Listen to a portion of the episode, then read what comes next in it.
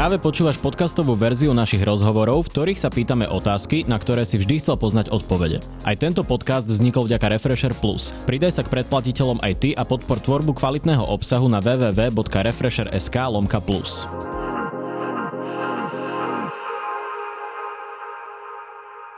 Vítajte vo Face to Face v relácii, kde začneme pri politike a skončíme pri lifestyle. No a pozvanie do redakcie Refresheru prijal poslanec Národnej rady, aktuálne nezaradený, avšak člen Hnutia Progresívne Slovensko a zároveň niekdajší veľvyslanec pri NATO Tomáš Valášek. Vítajte. Ďakujem, ďakujem za pozvanie. Pán poslanec, vojna na Ukrajine trvá už vyše mesiaca. Začneme možno tak troška filozoficky. Ako podľa vás táto vojna zmenila Slovensko? Zatiaľ k lepšiemu, ale ešte nekričme hop. Vysvetlím. K lepšiemu v tom, že veď nakoniec tie čísla neklamú, keď sa pozriete na prieskumy verejnej mienky o tom, že kto bol zodpovedný za to napätie na rusko-ukrajinskej hranici, ktoré boli robené pred vojnou, prieskumy robené pred vojnou, tak nejaké šokujúce číslo, že 65% ľudí, či koľko povedalo, že, že za to vlastne môže Západ, Američania alebo NATO, čo je jednoducho logicky nezmysel, veď preboha e, západné vojska na žiadnej uh, ukrajinskej hranici uh, sa nezhromažďovali na rozdiel od ruských. Po tej invázii už je úplne jasné všetkým súdnym ľuďom, kto tu je vinný, kto je tu obeťou. A aj, tie, aj, tie, aj tá verejná mienka sa úplne jasne otočila. A dnes samozrejme pripisujú ľudia úplne správne, logicky, veď to vidíme na vlastné oči Rusku. Mňa teší, že koná nie len verejnosť, ale teda, že to zmýšľanie sa zmenilo nielen na strane verejnosti, ale aj na strane vlády, že sa konečne tá demokracia u nás začala trochu brániť, tie vyhostenia ruských špionov. To nie je žiadne prázdne gesto. Proste e, nie je dobré pre demokraciu a pre štát, e, že, že to nám tu cudzia moc rozkladá verejnú mienku a otvorene financuje ľudí, ktorí potom huckajú, e, či verejnosť, či média, proti západu, proti nášmu členstvu v Európskej únii, proti nášmu členstvu v NATO. Čiže musela prísť taká tragédia, aby sme sa tak povedať zobudili? Tak to bohužiaľ v politike býva. Ako, rád by som si myslel, že veci sa robia vtedy, kedy sa majú a tak, ako sa majú, ale väčšinou sa robia vtedy, keď už nie je inej cesty, keď nás niečo zásadného, zlomového k tomu donúti. Tá vojna je zlomovým momentom a vidím, že tá demokracia u nás sa začala brániť, tak ako sa malo už dávno, ale chvála Bohu, že, že aspoň teraz. Zmenila Zmenil začiatok tejto invázie možno nejakým spôsobom NATO alebo zmýšľanie v Severoatlantickej aliancii podľa vašej informácií? Áno, ale nie, nie je to žiadna otočka o 180 stupňov, len v podstate urýchlili uh-huh. trend, alebo urýchlila trend, ktorý už e, bol od, v podstate od 2014. dosť jasný. E, tá do roku 2014, kedy pripomínam, vlastne prebehla tá prvá fáza ukrajinskej vojny. To, čo sa teraz deje, nie je žiaden začiatok. Táto vojna sa de facto začala anexiou Krymu v 2014 a následne tou agresiou, ktorú Rusko na Donbase vyzbrojilo, zinscenovalo, zafinancovalo. Už od 2014. je Ukrajina de facto vo vojne chvíľku priamo s ruskými silami a teraz s, ruským, s Ruskom sponzorovanými separatistami. Už tedy sa aliancia jasne otočila a v podstate, ak bolo dotedy jej takým hlavným cieľom udržanie pokoja, stability v miestach ako Afganistan, s veľmi zmiešanými výsledkami, ale, ale toto bol ten cieľ niekoľko dekád, v podstate od roku 2001 mm. a od útoku na dvojčky v, a, a na Pentagon vo Washingtone. A, tak v podstate po 2014 je tá pozornosť späť na obranu Európy, obranu hlavne tej východnej strany Európy, východnej časti Európy a toto, čo sa udialo, to len ten trend len urýchli a potvrdí. Ja som prednedávnom hovoril s jedným mojim známym, ktorý žije v meste Rivne a keď som sa opýtal na ich pripravenosť e, na vojnu a na to, či vedia narábať so zbraniami mladí ľudia, tak sa pouškrnul a povedal, že e, každý ukrajinský stredoškolák vie, ako rozobrať AK-47, že sa to tam učia na ich brannej výchove. A teda moja otázka smeruje, či je v poriadku, že na Slovensku sme teda zrušili povinnú vojenčinu alebo aspoň nejakú formu brannej výchovy na stredných školách a či nebolo by na mieste podľa vás, keď máme hrozbu doslova za východnými hranicami, možno obnoviť diskusie o tom, že by sa znovu zaviedla vojna, alebo inak otázka, chýba mladým na Slovensku vojna? Odpoviem trochu inak. Ako, nebral by som možno tie slova toho spomínaného citovaného ukrajinského známeho úplne doslova. Ako mm-hmm. Ukrajinu trochu poznám, je to krajina, kam chodievam, ktorá je mi v mnohom veľmi blízka. A je pravda, že od roku 2014 je vo vojne de facto, čiže keď sa stalo to, čo sa stalo 24. februára, Ukrajinci boli aj neboli zaskočení. Nie je to tak, že každý nad 15 rokov vie rozobrať kalašníkov. Mm-hmm. A to, čo Rusko podcenilo a čo teraz, na čom si aj vylámali de facto zuby, lebo táto vojna ešte môže skončiť rôznymi spôsobmi, ale už je jasné, že ten pokus dobiť Kiev, čo si naivne myslí, že sa podarí Rusku možno už v prvých pár dňoch, tak to zjavne nevyšlo, nevyšlo už sa dokonca odtiaľ stiahujú. Um, ten dôvod, prečo si vylamali zuby, je ten, že podcenili, neviem či schopnosť rozmontovať kalašníkov, ale podcenili takú tu, že, že mentálnu pripravenosť a odhodlanosť Ukrajincov bojovať. Putin si fakt asi na, nechal nabulíkať, že tá Ukrajina, tá, to, to nie je ani ozajstný štát, to nie je ani ozajstný národ. Dobre, ale a teraz zostaňme na Slovensku chvíľu, k tomu všetkému sa K tomu sa chcem dostať, lebo Áno. to čo, roz, to, čo rozhodne aj v prípade Slovenska, uh-huh. o tom, že či za, či za túto vlast zabojujeme. Nie je len to, či si vieme rozobrať tie kalašníkovi do 30 sekúnd. Preto si myslím, že bránu záchovu, výchovu zaviesť alebo také niečo... Mm, je to jeden z nástrojov, ale že keď nám chýba ten širší kontext, tak je to na nič. To, čo nechýba úprimne oveľa viac ako nejaká branná výchova či uh-huh. povinná vojenčina, je je konsenzus spoločenský, že, že čo chceme ako krajina, kam patríme.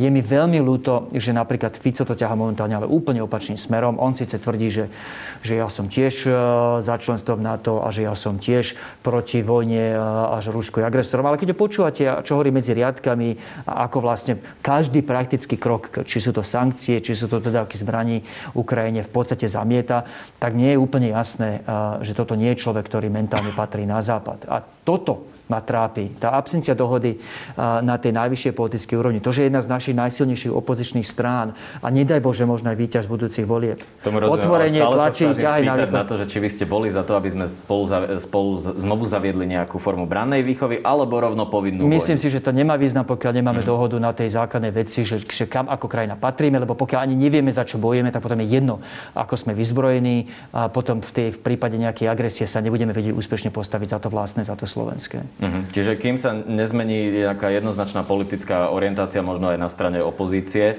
tak eh, by ste nezahlasovali za podobný návrh. Keby, myslíte si, že stačí to, že sme v NATO aktuálne? Myslím si, že stačí to, že sme v NATO a myslím si, že nám treba proste ako krajine úplne jasnú dohodu kam patríme a je úplne legitimné sa potom rozhľadať na tom, že ako tú politiku implementujeme. Veď v rámci aliancie nie sme žiaden, toto nie je žiaden Varšavský pakt. Uh-huh. Tam sa vie krajina A rozhľadať s krajinou B, keď sa v 2011 udiala alebo plánovala operácia proti Líbii, tak Poľsko, Nemecko si povedali, toto nie je dobrý nápad, do tohto my nejdeme a nešli. Uh-huh. Toto je klub demokratických krajín, kde máme slobodu povedať si, že čo a ako, ale sú, majú úplne jasno v tom, že patríme na západ, obe krajiny patria do NATO, sú súčasťou západu a sú pripravené za to bojovať. Ja sa obávam, keď sa pozriem na toho Fica, a to už nehovorím ani o fašistoch, a o PLM tiež niekedy pochybujem, že oni ani v tomto jasno nemajú. A, a to ma trápi oveľa viac ako to, či máme uh, základnú vojenskú službu, lebo ak v týchto veciach nemáme jasno, tak potom je jedno jedno opäť, ako rýchlo zmontujeme kalašníkov, keď nevieme zmobilizovať vôľu tých ľudí bojovať. Rozumiem.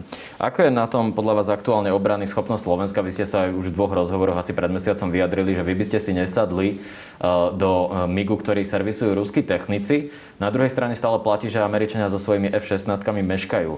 Vidíte z tohto z našej vzdušnej obrany schopnosti nejaké východisko predtým, než prejdeme k S-300 a Patriotom, zostane pri tých stíhačkách? Jasne, aj som ho pomenoval pred niekoľkými týždňami. Mm-hmm. Mali sme poprosiť spojencov o pomoc pri zabezpečovaní bezpečnosti nášho vzdušného priestoru. Nakoniec to minister obrany aj povedal, že robí. Mm-hmm. Povedal, že rokuje s Poliakmi. Neevidujem, že by z toho zatiaľ niečo bolo. Ja s ním v podstate súhlasím s tým, že, že cesta na vykrytie toho času medzi tými nešťastnými migmi, ktoré tu máme, ktoré pripomínam opäť servisujú technici, ktorí robia pre obranný koncern, ktorý patrí Ruskej federácii. No tak tí nám asi nepomôžu pripraviť slovenské lietadla na boj proti Ruskej federácii, keď robia pre Ruskú federáciu. Veď to logika, mm. logika nepustí. Teraz sa spýtam, Takže, ako like je možné si ponechať migy, že by ich servisoval niekto iný? Vedia to Slováci asi, asi nie zo dňa na deň. Ako toto mm. nie je Nintendo, toto nie je niečo, čo rozoberiem šrobovákom, zdám dole 4 skrutky, pozriem sa dovnútra, vidím, aha, tak toto vyzerá. Mm. To, mhm. už je to jasné, ako je to super komplikovaný kus techniky, ale sú krajiny, čo si to robia. Poliaci nikdy nešli tou cestou, e, veľmi drahou cestou, e, ktorú sme si vybrali my, že objednávať si to cez Rusov. Poliaci si servisujú sami. A robia to dobre. Nie som si istý, dokonca som si istý, že to nevieme urobiť zo dňa na deň, možno ani z týždňa na týždeň. Preto súhlasím s ministrom obrany, že dohodneme sa s nejakým iným spojencom, že kým prídu tie F-16, nikto iný nám vykrie tú, tú medzeru, čo teraz máme reálne. Ale to, čo vyčíta ministerstvu, je, že sa uprali vtedy na ten jeden scenár, že Polsko, z ktorého nakoniec nakoniec stále nič nie je, po neviem koľko týždňov rokovaní. Uh-huh. A ja som hovoril od začiatku, že povedz, rozhodnete si jete na široko, pýtame sa všetky v aliancii. A, a ak to znamená, že nebudú môcť lietať z, z ich územia, čo bola jedna, výhodo, jedna z výhod toho Polska, že vlastne nemusia byť u nás, že lietajú z Polska, tým pádom napríklad tá základňa sliač, ktorá musí byť rekonštruovaná, môže ísť do rekonštrukcie. Ja hovorím, rekonštrukcia sliače počka. Obzvlášť, keď tie F-16 majú prísť o niečo neskôr. Teraz je vojna, teraz je tu potreba byť zabezpečený, oslovme všetkých členov NATO, poďme do toho, nájdeme si tú náhradu čo najrychlejšie. Takže keď som hovoril, že, že nespoliehame sa na tie migy, hovoril som to s plným vedomím, že potreba, slovenské potreby sú tie prvé a tie prvoradé. Uh-huh. Určite by som nebol za to, aby sme stali bez ochrany, len si myslím, že sa dalo urobiť oveľa viac preto, aby nás už spojenci v tomto štádiu, v tomto momente chránili. Mali by sme poslať S-300 na Ukrajinu podľa vás?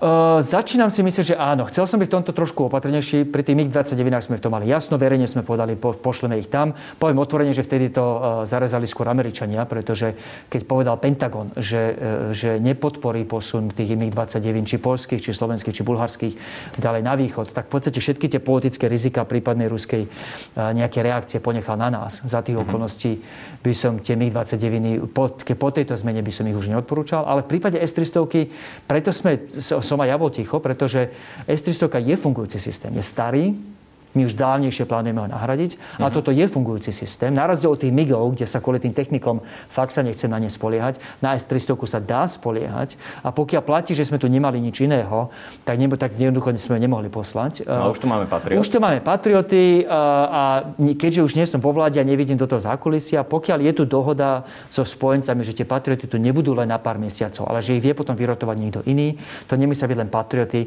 Podobnú službu vedia poskytnúť aj také európske systémy, ktoré vlastne napríklad Španieli a iní. Uh-huh. Pretože pokiaľ je tam nejaká neformálna dohoda, a to ja neviem, to sa treba opýtať ministra obrany, že, že nás vedia vykryť na viac ako 6 mesiacov, potom by som im tie S-300 postúpil. Áno, lebo potrebujú ich.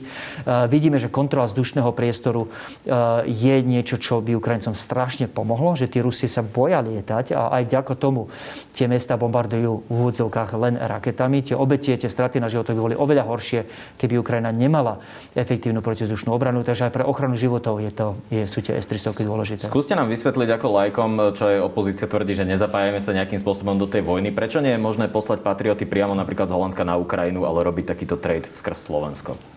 Takto, e, o Patriotoch neviem, že by niekto plánoval poslať. Patriot je mm-hmm. komplikovaný systém, ktorý ani my sa nevieme naučiť z hodne na deň, preto sa hovorí o tom, že posunieme tie systémy, ktoré už oni majú.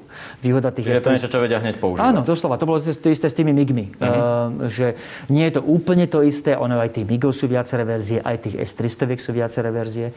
A tie naše MIGy napríklad boli uspôsobené na používanie alianciou alebo v aliancii, mm-hmm. čiže majú trošku iné komunikačné systémy rádia. Tie by si museli Ukrajinci vymeniť, ale to je riešiteľné. Nikdy nebolo v hre, že by išli patrioty, vždy bolo v hre, že by tam išli len tie staré sovietské systémy, ktoré máme v podstate už len, že my, Česi, Chorváti, Bulhári, Poliaci a možno niečo Maďari.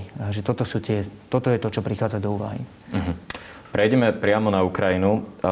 Vyzerá to tak, že Rusi sa na teraz stiahli z okolia Kieva. Počiatočnú radosť vystredali obrazy z hrôzy z mesta Buča. Teraz sa nemýlim aj Borodňanka. Je ďalšie miesto, kde to vyzerá na masaker. Aká je vaša bezprostredná reakcia na toto, na tie obrazy, čo sme tam videli?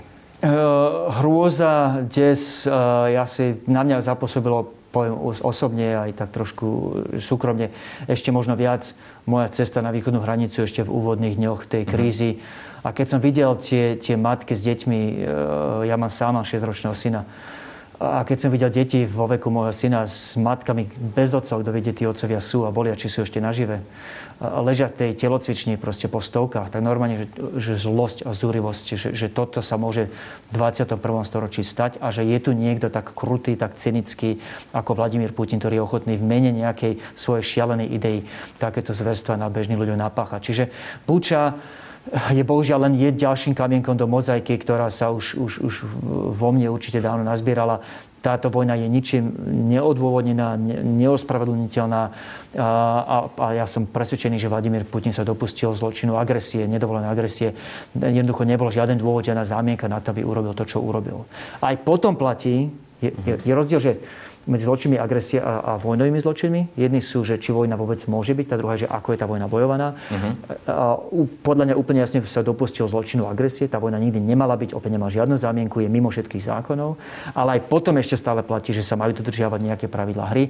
A, akože strieľať civilov, ako sme videli, nakoniec to nie je len tie tela, čo sme našli, ale tie zábery z dronov, kedy proste vyjde manželský pár z auta s rukami nad hlavou a sú proste chladnokrvne zastrelení. Toto je proti všetkým zákonom vojny. Čiže Aká po... je toto vojenská taktika, keď odhadneme, že to je bezcitné a kruté? Aký má toto zmysel zo strany ruskej armády? Nepreceňoval by som schopnosť ruskej armády mikromanežovať správanie každého vojaka. Uh-huh. Je pár krásnych dobrých kníh o správaní ruskej armády. Napríklad v Čečensku je jeden taký známy ruský spisovateľ, dnes paradoxne v exile, a Andrej Babčíkov, ktorý napísal knihu o tom, ako sa, Babčenko, pardon, to napísal knihu o tom, ako sa uh, správali ruské vojska v Čečensku. A to často nie je ani, že, že cieľa vedome dobrovoľné rozhodnutie vedenia v Kremli. Keď niekto zbombarduje z 1500 metrov Alepo, čo tiež urobili ruské vojska uh-huh. počas úplných pár rokov, to je vedomé rozhodnutie vedome hádza bomby na nemocnice pri dnešnej technológii, keď vieme celkom presne, kam tie bomby padajú. To je vedomé rozhodnutie a, a toto sú všetko, sú, toto je všetko známkou, že je tu nejaká premyslená stratégia vyhľadiť celé mesta a, a vystrašiť ľudí. To sa dialo v Sýrii, deje sa to v Mariupole, ale potom si viem živo predstaviť, že také individuálne tragédie, ako to, čo sme videli z toho dronu, že proste im to zastreli manželský pár, ktorý uteká preboha s deťmi na zadných sedadlách.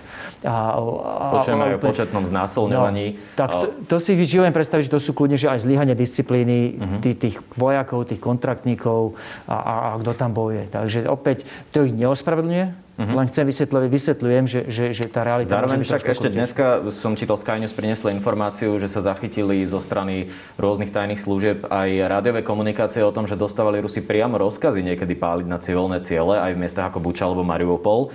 Uh, boli tam aj presné citáty, teda, že je úplne jedno, nechcem používať vulgarizmy, či sú to civili alebo vojaci, strieľajte na nich.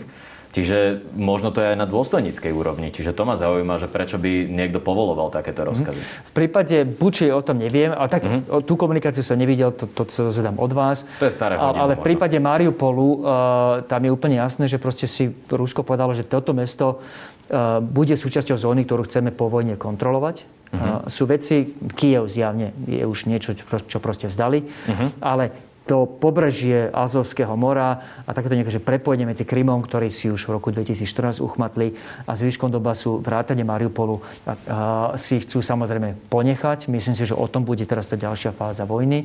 A Mariupole, keďže videli, že tá obrana je veľmi efektívna, si povedali, že toto mesto ideme zrovnať so zemou, že ak nemá byť naše, tak nebude nikoho. Ale, ale že tuto si nemôžeme dovoliť, aby tu fungovala nejaká, že, že ukrajinské uh, kopko odporu uh-huh. na mhm. území, ktoré má byť naše, proste zlikvidujeme zo všetkými civilami. Tam som si istý, že je to vedomé rozhodnutie zrovnať aj tie civilné časti zo sebou. Veď nakoniec 10 poschodový barak nie je malá vec. Toto je proste, keď sa niekto, tu, to nie, že som si nevšimol. Uh-huh. Preletelo mi, uletelo mi to nechtiac. Akože opakované bombardovanie výškových budov je úplne jasne cielené a tam je myslím cieľom proste opäť, e, keď ho nemôžu mať úplne vo svojich rukách, tak nech to mesto ani neexistuje. Čoraz častejšie sa v spojitosti s Bučou používa výraz genocída. Myslíte si, že to už je na mieste hovoriť o genocíde? Ono paradoxne to bolo na mieste ešte pred vojnou. Mm-hmm. Nezabudeme, že slovo genocída v konečnom zmysle, alebo v čistom zmysle slova znamená vymazanie nejakého, nejakého národa vôbec z, z mapy sveta. A to sa môže udiať vojenskou cestou, alebo už len tým, že proste upretím jeho existencie. Vladimír Putin je dlhodobo presvedčený, že niečo ako ukrajinský národ vlastne neexistuje. Napísal to v tej svojej slávnej to 17-stranovej esej ešte niekedy v, v júli minulého roka, a, že toto sú vlastne pomilení Rusi, ktorí nevedia, čo sú presne uh-huh. a, a že nejaká bábková vláda Zelenského nám tu uniesla vlastne, že našich občanov. A ten človek je už teraz presvedčený a popiera existenciu samotného ukrajinského národa. A veď keď aj pochodoval potom na plné pecky do krajiny toho 24. februára, tak to bolo v mene kompletnej denacifikácie, čo znamená v podstate, že odstránenia samostatnej ukrajinskej vlády a nejakého opätovného začlenenia Ukrajiny, či ako súčasť Ruskej federácie alebo s nejakou bákovou vládou. Čiže on podľa mňa už pred vojnou neveril v existencii ukrajinského národa. Nemyslím si, že ho chce vymazať v koncentračných táboroch, ako to robil Hitler Židom alebo iným, ale chce mu proste zlikvidovať samostatnú identitu. V tomto zmysle je určite už teraz vinný z genocídy. A čo sa týka toho trestnoprávneho, trestnoprávnej definície genocídy, tam si myslíte čo? Že, že to nechal na právnikom. On taký dobrý zvyk na slovenskej mm-hmm. politickej scéne. Ne, nebyť tým politikom, ktorý vynáša ortiele a rozsudky nad ľuďmi, keď, keď to nechám na, keď v tomto prípade to patrí fakt na či Medzinárodný súdny tribunál, či ak bude nejaký osobitný tribunál, tak určite na nich. Mhm. Čo sa týka tej taktiky stiahnuť sa z Kievskej oblasti, chystá sa veľká ofenzíva na Donbass podľa všetkého. Čo vidíte za tým? To vyzerá to tak, že Putin už teda opustil ten svoj pôvodný plán? Tak znúdzecnosť, to sú tie prvé mm. slova, čo ma napadli. A on mal úplne zjavne za, na mysli skúsiť ten Kiev dobiť. Veď už nejaký druhý, tretí deň vojny sa objavili tie, tie zábery, ak si pamätáte, ako ten obrnený transportér prejde to auto ano. na ulici. Ten pán v ňom našťastie prežil. Neviem, či viete, boli videá, ako vyťahujú potom z, z toho vraku. To, že boli už druhý alebo tretí deň obrnené transportéry v uliciach Kieva, naznačuje, že, že si fakt asi myslel, že sa tu zopakuje niečo ako v Československu v 68. Že ja vtrhnem do krajiny, urobím nejaký že blitzkrieg, nejakú rýchlu vojnu, dobijem to hlavné mesto, zajmem lídra, obsadím televíziu, vyhlásim, že všetko skončilo a hotovo, choďte domov, nebúrte sa. Toto bolo asi jeho prvým plánom, tomu totálne nevyšlo, potom sa pokúsil dobiť Kiev silou, pre toto obsadenie letiska Hostomel, o ostreľovanie Kieva ani to nevyšlo, proste nemá na to sily. Tá odhodlaná, dobre vyzbrojená, aj ďaká nám, dobre vyzbrojená ukrajinská armáda si svoje ubránila. A teraz znúdzecnosť sú zjavne na nejakom pláne B alebo možno už pláne C. Teraz zjavne sa snažia konsolidovať kontrolu nad celým Donbasom, čiže nie len nad tou Luhanskou a, a Doneckou časťou, ktoré si ukradli ešte v roku 2014-15, ale celé celé to širšie teritorium, ktoré je asi o dve tretiny väčšie ako to, čo kontrolovali pred vojnou. Zdá sa, že si budú chcieť ponechať potom taký ten pás zeme popri Azovskom mori, ktorý by spojil Donbass s, s Krymom a, a že toto bude teraz um, to, to nové ťažisko operácií. Ale Ukrajina opäť tu nie je nejakým že pasažierom alebo divákom. Bránia sa, bránia sa efektívne a, a mali by sme im v tom pomôcť už aj v našom záujme. Myslíte, že budú schopní sa brániť efektívne dlhodobo? Alebo inak povedané, je toto cieľ, ktorý sa Putinovi dosiahne ľahšie ako ten prvotný, tá údajná denacifikácia a zmena vlády? Na to druhé je určite odpoveď áno, pretože ten cieľ je obmedzenejší. A to, čo sa pokusí urobiť v tej, tom prvom štádiu, bolo v že kompletný nejaký, nejaké zabranie krajiny, na čo nemala ani armádu, ani sílu, ani taktiku. A na toto už armádu má? No, tým, že sú tie ciele menšie, tak je oveľa mm. pravdepodobnejšie, že úspeje. Či, má, či, či úspeje, neviem povedať s istotou. Bude veľmi záležať aj na tom, ako my pomôžeme Ukrajine. Ukrajina to, čo mala tú muníciu a zbranie na začiatku vojny, už dávno vyčerpala. Teraz sú fakt závislí na našich dodávkach a na našej pomoci. A bude veľmi dôležité, aby tá pomoc e, ostala a išla nadalej takým tempom, akým ide. Pretože na Ukrajine sa v reálnom zmysle slova bojuje tak trošku aj za nás. Však Vladimír Putin sa nijak netají tým, že mu nejde len o Ukrajinu. Veď on už nám niekedy decembri minulého roku nadiktoval, čo všetko si môžeme a nemôžeme ako krajina dovoliť, s kým sa máme brániť, s kým sa nemáme brániť. Celé formálne zmluvy nám predložil, tu máte, podpíšte všetky členské krajiny to. A my sme to správne odmietli, ale nerobme si ilúzie, že keby uspel na Ukrajine, že by sa v nejakom štáte nepokúsil oklieštiť aj našu suverenitu. takže preto je úplne, úplne v jasnom bezpečnostnom záujme Slovenska nedovoliť mu uspieť na Ukrajine. Tým mi nahrávate na ďalšiu otázku. V Ruskej pravde sa objavil e, článok istého bosnianského politologa. No, fiktívneho vraj. Že vraj fiktívneho, no. ktorý hovorí o vytvorení nejakého veľkého Halicka, ktoré by zahrňalo napríklad aj to, že by sa rozdelila Ukrajina na viacero častí, respektíve by zanikla a nejaké veľké Halicko by zahrňalo hlavné mesto Lvov s prakticky celým východným Slovenskom. Južné Slovensko by sa odstúpilo Maďarsku a zatiaľ čo Bratislava by sa za, e, zapadla do nejakého nového Československa. Už len fakt, že to publikovali, niečo naznačuje. Čo? Ani Rusko nie je žiaden monolit, kde proste jeden človek kontroluje každý jeden takýto strategický propagandistický nezmysel, čo vypustia. A, mm-hmm. Takže nevylučujem, že toto je nejaká freelance akcia nejakého premotivovaného poručíka alebo plukovníka v FSB, v GRU alebo niekde inde. Mm-hmm. To, že je to nejaká zrejme propagandistická spravodajská akcia, je myslím jasné. Ten človek, ten profesor Rudani ani, ani neexistuje. Ak sa aj o niečo podobného pokúšali, eh, tak, tak moment preto, aby to urobili, už dávno prešiel. Uh-huh.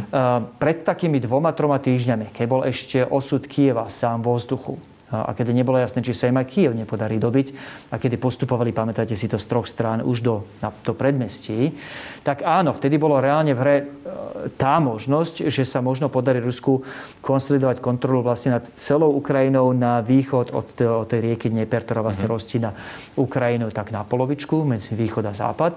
A vtedy nie len tento fiktívny profesor a jeho ústami zrejme nejaký člen e, spravodajc GRU alebo z FSB, ale vtedy aj, aj ľudia v Spojených štátoch, e, taká známa bývala členka Národnej bezpečnostnej rady Fiona Hill varovala, ona to, ne, ona to nevyslovila ako prianie, vyslovila to ako obavu. Varovala vtedy, že, že pozor, jedným z jeho Putinových cieľov môže byť, že proste zabrať celú východnú Ukrajinu a tu západnú nechať, nechať na pospa svojmu osudu a dokonca možno vyzvať nás, uh-huh. Polsko, Slovensko, Maďarsko, Rumunsko, aby sme si to tak niekde rozdelili medzi sebou.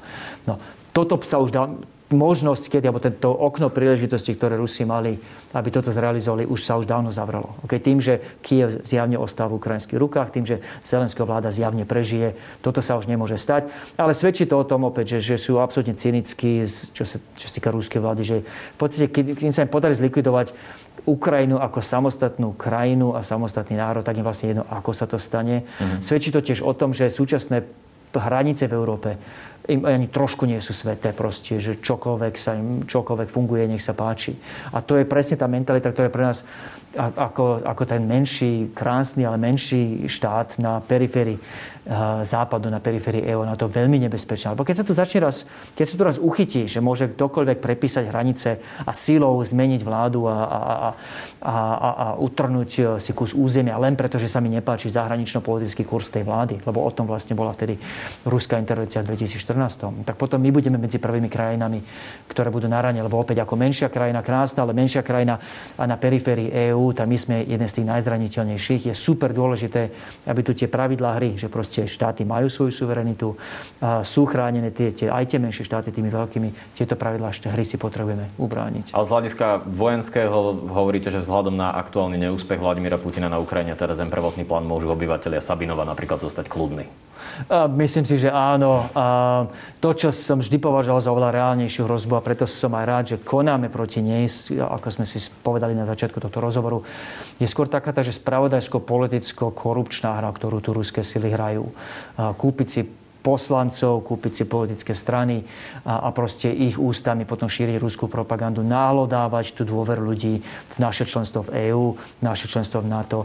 Ako myslím si, že v prípade Slovenska nikdy nebolo v hre, že by, že by tu bolo, čak, nemáme ani hranicu s Ruskom, na rozdiel od Estonska, Litvy, Lotyšska, Poľska, či v prípade námornej hranice, tak to platí aj na Rumunov, Bulharov. Takže ani, ani fyzicky my sme ťažko napadnutelní bez kompletného dobytia samozrejme Ukrajiny. Takže to, to, čo bolo, myslím si, v hre pre nás, je presne takáto spravodajská hra, že, že skúsme, tú, skúsme si tú politickú scénu vykúpiť a, a možno po vzore Maďarska zmeniť ich nejakých že, že, že podriadených, poslušných e, proruských vazalov. Tak to, to, to je, myslím, to, čo, čo v nášom prípade prichádzalo u nás do úvahy. Eduard Heger má v týchto momentoch tlačovú konferenciu, kde e, dáva podrobnosti o svojej ceste do Kieva. E, ide tam s Uršulou von der Leyenovou a ak sa nemilím, tak e, s pánom Borelom. Beriete to ako reparát jeho absencie návštevy, keď tam bol Fiala, slovenský a polský premiér? A je to dostatočné? Nie je to, ako hovoria Američania, too little, too late? Takto. Nebude to už mať ten význam, ktorý by to bolo bývalo malo pred tými troma či štyrmi týždňami, keď tam bola tá prvá delegácia. Vtedy to bolo super dôležité, lebo to bola vlastne prvá zahraničná delegácia na tejto úrovni od začiatku vojny. A táto vojna sa neodohráva len na boisku a neprebieha len vo forme guliek, rakiet a bomb. Toto je psychologická vojna, že ktorá krajina, ktorá vláda si udrží tú vôľu bojovať dlhšie.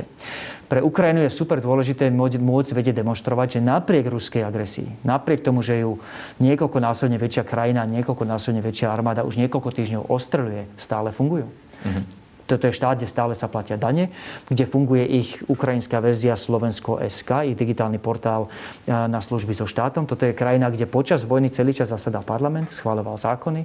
A, a bolo veľmi dôležité pre Zelenského, že mohol demonstrovať, že aj moje medzinárodné vzťahy fungujú. Že to nie sú len tie telefonáty cez Zoom, uh-huh. ale že ľudia sem chodia, ja príjmam návštevy. Opäť, je to možno zdánlivo triviálne, ale pokiaľ sa snažíte demonstrovať svojmu nepriateľovi, agresorovi, že napriek tomu všetkému, čo mi robíte, ja fungujem. A nezlomili ste nás. Táto vláda ide, ide si ďalej. Tak, tak pomôcť mu v tomto, tou návštevou, e, to tedy Polsko, Česko bolo, bolo super dôležité a som rád, a slovinský, ešte tam bol slovinský premiér, som rád, že to urobili. Teraz to má stále význam, som rád, že tam premiér Heger ide, už je to trošku menej dôležité jednoducho preto, lebo už ten Kiev nie je v hre. Už je dnes úplne jasné, že, že Kiev prežije a Zelenského Nie je Je to aj menej nebezpečné a tak to nemá byť súťaž v tom, že dojde do väčšieho nebezpečia. To zase by som bol nerád, aby sa robili zahranično-politické rozhodnutia týmto spôsobom, ale stále to má význam. Je dôležité, aby si premiér, prezident Zelenský videl demonstrovať kontinuálne, že tú podporu, ten kontakt má. Vráťme sa, teda prejdeme na, na chvíľu k našim uh, južným susedom. Máme čerstvo potvrdeného premiéra Viktora Orbána. Eh, ktorý, ak sa nemýlim, tak včera alebo predčerom telefonoval s Vladimírom Putinom, pozval na rokovanie do Budapešte jeho aj Zelenského s tým, že mu mal Putin povedať, že súhlasí, ale zároveň nesúhlasí a potvrdil, že mu bude platiť za plyn v rubloch. Vyzerá to teda tak, že ten Orbánov izolacionizmus voči ostatným členom EÚ nebola iba e, politika, čo sa týka predvolebnej kampane, ale že to bude pokračovať. Vnímate to možno aj ako ohrozenie V4 aj skrz to, že e, sa rozdelil s Poliakmi, jeho spojencami donedávna, veľkými spojencami? Takto, e, Orbán nezačal s tou svojou e, proputinovskou. A tu chcem schválne rozdiel medzi Putinom a Ruskom, lebo Rusko je jeden starý, dôležitý štát, ktorý tu vždy bude a s ktorým by som bol rád, keby že môžeme mať raz lepšie vzťahy. Bohužiaľ, Vladimír Putin osobne, ktorý je pri moci 22 rokov, 22,5, je zodpovedný za, za naše súčasné katastrofické vzťahy. Začal tri vojny s, s bývalými sovietskými krajinami od svojho príchodu k moci a tam dve na Ukrajine 2014-2022 a jednu v Gruzinsku v 2008. Orbán je už dávno naklonený Putinovi, to sa nezačalo volebnou kampaňou, to, to volebná kampaň len pritvrdila. Áno, ale posledný v Európe, Pokra- aj po začiatku invázie stále veľmi vajatý. A, a, a je, bude v tomto, je v tomto konzistentný, je proste, no. bohužiaľ, uh, jednoznačne v tábore Putina. Uh, ja osobne som si myslel už pred vojnou na Ukrajine, a povedal som to ešte v rámci volebnej kampane v roku 2019, že naša úzka asociácia s V4 je, je chybou, už vtedy. Nie, preto, že, nie len preto, že Viktor Orbán je, tak uh, strašným spôsobom uh, asociovaný s Putinom. Uh, vtedy bola kopa iných lídrov, uh, nemeckí a iní lídry, ktorí boli relatívne blízko Putinovi. Uh, problémom vtedy bolo proste Orbánova šialná politika vyhradzovania sa voči Bruselu. Vždy, keď sa niečo zomelo v, v Budapešti, vždy bol za to zodpovedný Brusel a vždy to bola chyba tých európskych úradníkov. Pre nás je Európska únia tým miestom, kde proste, do ktorého sme úplne ekonomicky integrovaní, na ktorom závisí naša prosperita. Uh, bolo by nešťastné si týmto spôsobom do nej kopať. Viktor Orbán nemal najmenší problém, a videl som to osobne, sedel takto blízko vedľa mňa, ako sedíte vy, pán redaktor, keď proste na večeriach v Bruseli hovorí, Vyšehrad chce toto, Vyšehrad chce toto, hovorí úplne v pôde v našom mene. Mene Slovenska, mene Česka, mene Polska, bez toho, že by s nami konzultoval. Uh-huh ho- hovoril, vydával za naše pozície, ktoré nie sú naše. Viem o tom niečo, bol som tedy aktívny diplomat. Čiže nemá najmenší problém zobrať si Vyšehrad do úst, tváriť sa, že je dôležitejší, že hovorí za Vyšehrad, hoci nehovorí. A naša, náš taký nešťastný zvyk, že pred každou Európskou radou, čiže pred každým zasadnutím hlav štátov Európskej únie, že vždy konzultujem o Vyšehrade len úplne zbytočne na seba sa my hlásime k tomu Orbánovi, ktorý to reálne takto, tak, túto vyšehradskú nálepku... No a vzhľadom, že má potvrdenú svoju pozíciu, nie je na čas povedať, že Vyšehrad je možno prežitok? Alebo si stále myslíte, že... Ja som si myslel už pred 2019, ale platí to trojnásobne viac odtedy, že, že z Vyšehrad by sme, z Vyšehrad by sme sa mali pratrikovať na tej európskej úrovni čo najmenej. Je kopa toho, čo sa robí o Vyšehrade, čo je užitočné. Sú tu kultúrne výmeny, obranná spolupráca, ktorá, ktorá si myslím, že môže ísť dokonca ešte oveľa ďalej ako, ako momentálne funguje. Ale prestajme sa preboha s ním asociovať na tej európskej úrovni. Viktor Orbán a nielen Orbán, ale aj, aj, aj pán Kačinský a jeho vláda v Polsku sú pre nás reputačným problémom. Ich vzťah k Európe nie je našim vzťahom k Európe. My sme sa rozhodli inak a je pre nás zlé, že nás naši západní spojenci vnímajú ako súčasť Orbánovho a Kačinského tábora. To sa zmenilo Vojna na Ukrajine prepísala kopu veci, prepísala aj to vnímanie Vyšehradu. Ľudia vidia úplne jasne, že Polsko je tu proste prijalo veľmi principiálnu pozíciu, že sa chová úplne inak k migrantom, k utečencom, ktorí prichádzajú z, z Ukrajiny v 2022, ako sa správalo vtedy k utečencom migrantom v 2015. Polsko si reputačne veľmi pomohlo, Orbán sa poslal do nejakého reputačného pekla. Nechajme ho prosím Ale jedna vec je reputačné peklo, ale teraz už vyslovene narúša tú jednotu EU, čo sa týka toho platenia v rubľoch. Áno. Neukazuje to trocha slabosť EÚ, že čo sa s ním dá urobiť? Takto, e, ja som nikdy nebol nejakým veľkým zastancom toho, aby sa o zahraničnej politike vrátane sankcií rozhodovalo e, iným spôsobom ako konsenzom. Ako viete, mhm. dnes sa musia všetky tieto dôležité zahraničné politické rozhodnutia schváliť jednohlasne.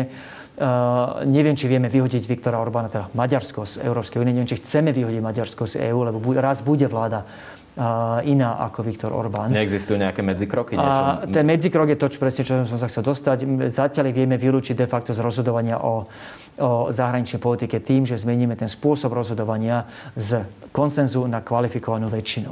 A nebol som historicky fanúšikom tejto zmeny. Kvalifikovaná väčšina znamená v podstate, že väčšina štátov a, a s väčšinou obyvateľstva EÚ, mm-hmm. čiže nemôže to byť len veľa menších štátov, musí to byť aj tie, musí to byť väčšina aj veľkých štátov, aj menších. A, keď sa táto rozhodne, tak v podstate môžu aj bez, aj keby nejaký štát odskočí, napriek tomuto rozhodnutie platí.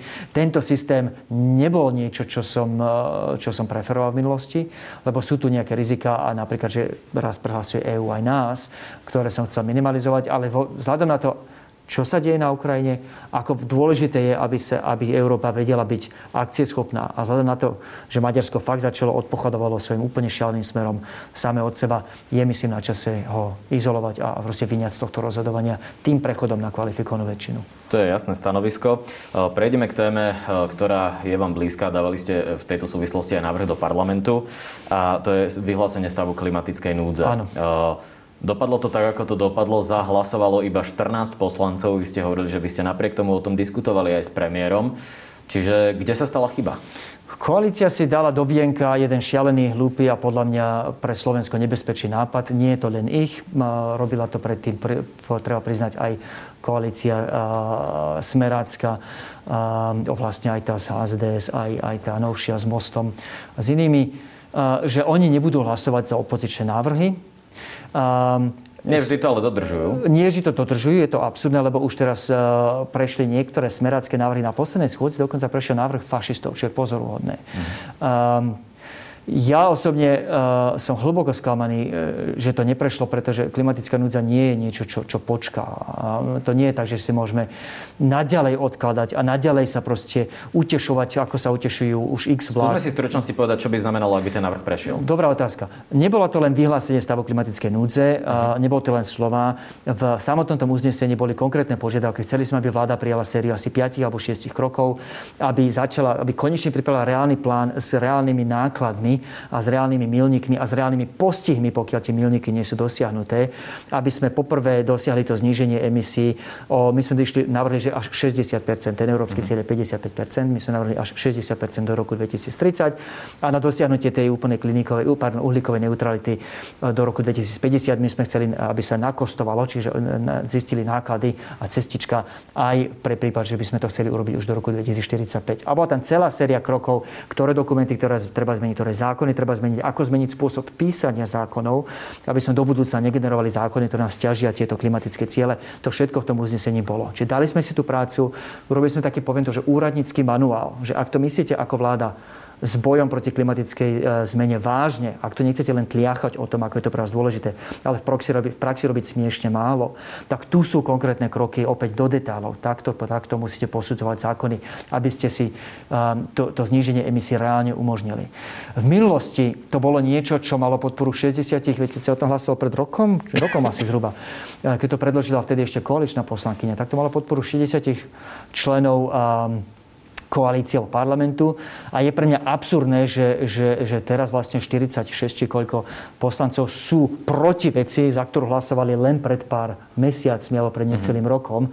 A jediné, čo sa zmenilo, je, že za opozičnú zmluvu sa nehlasí. No poprvé je to ich vlastné pravidlo, je to ich smiešne pravidlo a nech oni vysvetľujú, prečo ignorujú tých 71% Slovákov, ktorí jasne povedali, že považujú klimatickú zmenu za vážnu vec a chcú, aby z toho vláda urobila prioritu. Po druhé, ani toto ich smiešne pravidlo už v praxi neplatí. V praxi neplatí.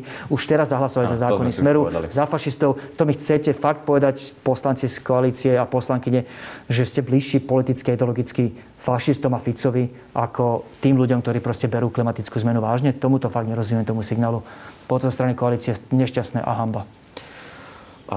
Predtým, než prejdeme k lifestyle, mám na vás ešte stranickú otázku. A už pán Šimečka sa už vyjadril, že zvažuje kandidatúru na post predsedu Progresívneho Slovenska. Presne o mesiac, ak sa nemýlim, budete mať snem. Presne, áno. 7. 7. maja. 7. maja, áno. Je to mesiac. Mhm. Koho podporíte? Ešte neviem, kto bude kandidovať. 17. apríla je... kandidovať pán Šimečka? no neviem, kto bude proti kandidátom. A teraz vážne, toto nie je, že sa vyhýbam odpovedi. my ešte, ako sa môžem viať za toho, kto bude... Rozumiem, súčasná, pre, tak povedzme modelovú Takže... situáciu, že súčasná predsednička bude kandidovať no. opäť. No čo neviem, takže tá, mm-hmm. a jedno také základné pravidlo v politike neodpoveda na hypotetické a fiktívne otázky. Že počkajme si to 17. apríla, vtedy sa uzavrie vlastne, že e, to, tá možnosť hlásiť sa na predsednícke pozície a potom, sa, potom to zvážim a posúdim. Faktom je, že, že nie je na mne, aby som rozhodol, kto bude kandidovať a, a kto bude víťazom v progresívnom Slovensku. No toto, je aj z časti na vás. Je to časti na mňa, ale, bude víťazom. ale chcem povedať dôležitú vec. A toto nie je len reklama na hnutie, ktorého som členom. Samozrejme, že mám dôvodov vychváliť. Ale, ale toto, je, toto je realita, na ktorú som pyšný. Progresívne Slovensko je fakt asi, že jedinou politickou stranou hnutí. My sme hnutie ktoré má no, otvorené, transparentné voľby, ktorý fakt dopredu nie je jasné, kto vyhrá. A napriek tomu, že mení lídra, tí lídry nebuchnú dverami, neodídu, ako to bolo v prípade KDH, ako to bolo v prípade SNS. Drvivá väčšina slovenských politických strán nemala iného lídra, ako ten, čo ju založil. To je Sulík, Saska, to je Matovič Oľano, to je Fico Smer. Uh-huh. Je tu pár, ktoré zmenili lídra. Vždy to dopadlo zle to je KDH, odkiaľ odišiel Hlina, to je SNS, odkiaľ odišiel či Slota, či Danko, či pardon, keď bola tá truc SNS, Belosová, táto, jasne. PSK je jediná strana, ktorá, alebo jediné hnutie, ktoré má, už malo tri e, trojovolie, malo troch rôznych lídrov, možno bude mať štvrtého alebo štvrtú. Um, a vždy ostali tí odivší eh, v súčasťou PSK, ostali ako podpredsedovia, sú naďalej aktívni.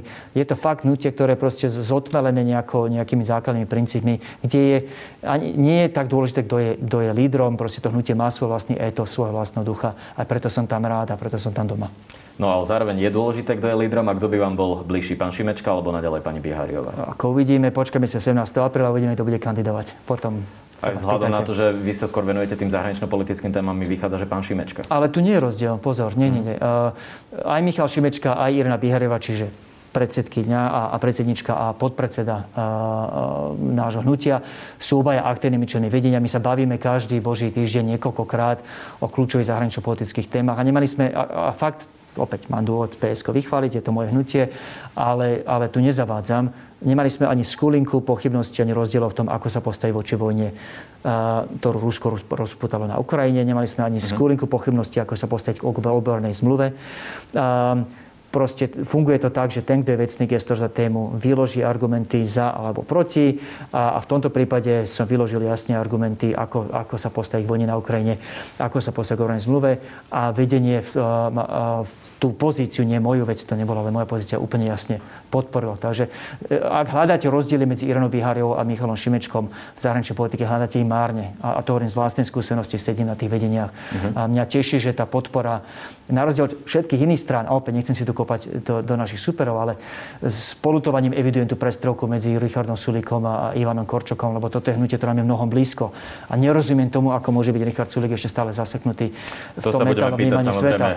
Spýtajte sa jeho, poviem, mňa teší, že, tieto rozdiely nemáme. My nemusíme vysvetľovať, ospravedlňovať a, a, a zakrývať prešlapy svojich vlastných stranických kolegov zahraničnej politike. Máme ale úplne jasno. Uh-huh. Že krátka odpoveď, či to bude Irena Bihariová alebo Michal Šimečka, tak naďalej budete spokojní, keby to bol ktokoľvek z týchto dvoch ľudí. Hej? Obaja sú skvelí a nie sú to jediní skvelí kandidáti na post predsedu a, a PSK je fakt plné ľudí talentovaných, ktorí, ktorých si viem predstaviť ako lídrov kampane, ako je Michal Truban a bol lídrom kampane a nerobil to zle. Ja viem, že volebné výsledky sú sklamaním pre všetkých.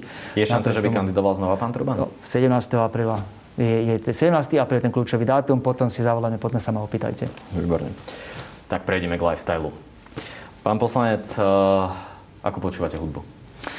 Ako kedy? Ja som sa... vedel, že hráte na basu na Instagrame. Hrám, priznám sa, že nie tak často a nie tak dobre, ako by som rád. Keď hrám na basu, priznám sa, tu som úplne zaseknutý v mojom detstve, takže to sú väčšinou veci ako, ako Bon Jovi, Duran Duran a, takto.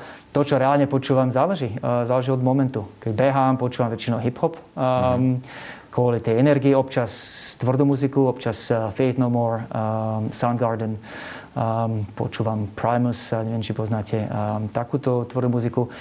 Keď som, keď je nedelné ráno, vstanem pred ostatnými a chcem si robiť raňajky pre ostatných, kým manželka a syn ešte spia, tak si pustím klasiku. Uh, alebo si pustím jazz, pustím si uh, nieko ako Keith Jarrett's uh, Kolinský koncert, alebo si pustím Erika Satyho a, a medzi tým všeličo, Radiohead. Takže taká všehochuť, hej? Máte deti už v takom veku, že by vás ovplyvňovali hudobne, alebo ešte nie? Ešte nie, zatiaľ sa snažím ja ovplyvniť jeho a neúspešne. Zatiaľ som ho nakazil úspešne heavy metalom, neviem prečo toto odo mňa chytil, čo manželku nepotešilo. Ale obzvlášť posledných pár dní bol... bol, bol Čiže Valaškovcom nehra spievankovo v aute, hej? Aj to máme, máme, máme Toddler Punk. Je, je obrovským fanúšikom Toddler Punku. Takže uh-huh. že tie dve CD, ktoré poznám, neviem, či ich viac, ale máme dve CD doma, tak to je, to je s ničím iným v podstate necestujeme v aute. Takže Toddler Punk je to, čo nakazil, čím nakazil on nás a ja som nakazil zatiaľ jeho heavy metalom ne, neveľký alebo nemalej, nemalému rozčarovaniu mojej manželky. Vy ste aj vášnevý bežec. Minulý víkend ste bežali uh, maratón ČSOBčkarský. Uh, aký čas ste mali? 1.30.55 5, teraz si neviem, niečo iné mi ukázali moje hodinky a niečo iné ukazovala oficiálna časomiera, ale 1.30, 50 niečo. Čiže to polmaratón? To je polmaratón, jasne, nie celý maratón, jasne. To, na, to bol inak svetový rekord. Na polmaratón, na 50 tento rok mám 50 celkom OK čas. Som spokojný. Bol to môj, môj najrychlejší čas života, môj osobák. A, a v konečnom dôsledku pretekám len sám so sebou a, a, a s časom, takže ja som rád. Boli ste niekedy behať s pánom Zurindom? Vy máte podľa mňa idovo blízko možno k sebe troška? My uh, spolu dokonca trénujeme. Lebo ja sme členmi atletického klubu Veterán, netajíme sa tam, čiže vidíme mm-hmm. sa niekedy uh, v klube, keď trénujeme. O politike sa to moc nebavíme na, na ovále, pretože väčšinou špritujeme s jazykom vyplazeným až, až po kolena. Uh, ale poznáme sa a, a, a občas spolu sme členmi toho istého klubu. Áno. Máte obľúbený film? Mám obľúbených režisérov a, a opäť žiadne, žiadne šokujúce prekvapenia. Uh, tak s, samozrejme začal som, keď, e, keď som bol mladší, neviem, či je to o mne známe, ale ja som svojho času študoval žurnalistiku a dokumentaristiku a v rámci toho aj niekoľko uh, semestrov na VŠMU, tak tedy to bol uh, samozrejme talianský režisér, francúzsky, či to bol Buñuel, či to bol uh, Fellini. Uh, mm.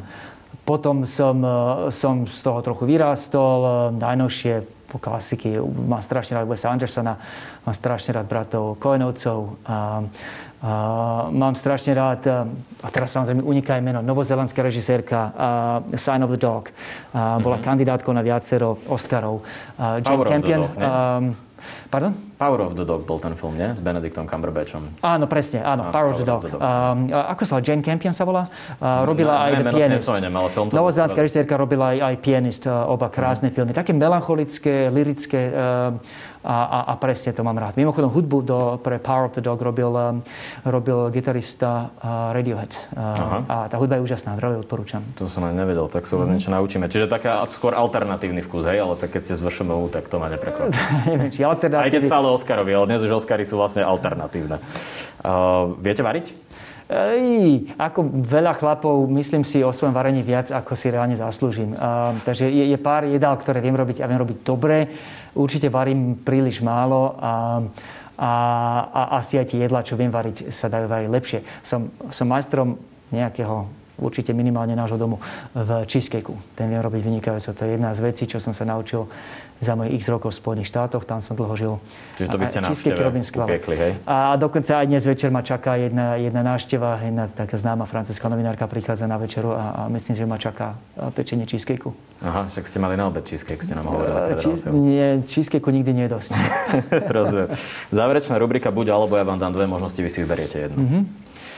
Čo vás baví viac, práca poslanca alebo diplomata? Poslanca, poviem. Mhm. Pivo alebo víno? Pivo. Beh v prírode alebo na Antuke? V prírode, jednoznačne. Pizza alebo burger? Pizza, keďže som taký polovegetarián, takže pizza. Uh-huh. Už ste si kúpili do domácnosti druhý počítač a ak áno, bol to PC alebo Mac? Tak to nie bude, ale je tak, bol by to PC alebo Mac. Máme oboje, máme viacero počítačov a to s tým, že kúpim druhý počítač, bol samozrejme vtip a trošku reakcia na celú tú smiešnú búrku. Ale, ale máme viacero počítačov, máme aj Mac, aj PC. Ak by ste si mali vybrať? Ak by som sa vybrať, uh, asi Mac. Uh-huh. Tak týmto to uzavrieme. Poslanec Tomáš Valašek, ďakujem, že ste prišli. Potešenie bolo na mojej strane. Ďakujem za pozvanie.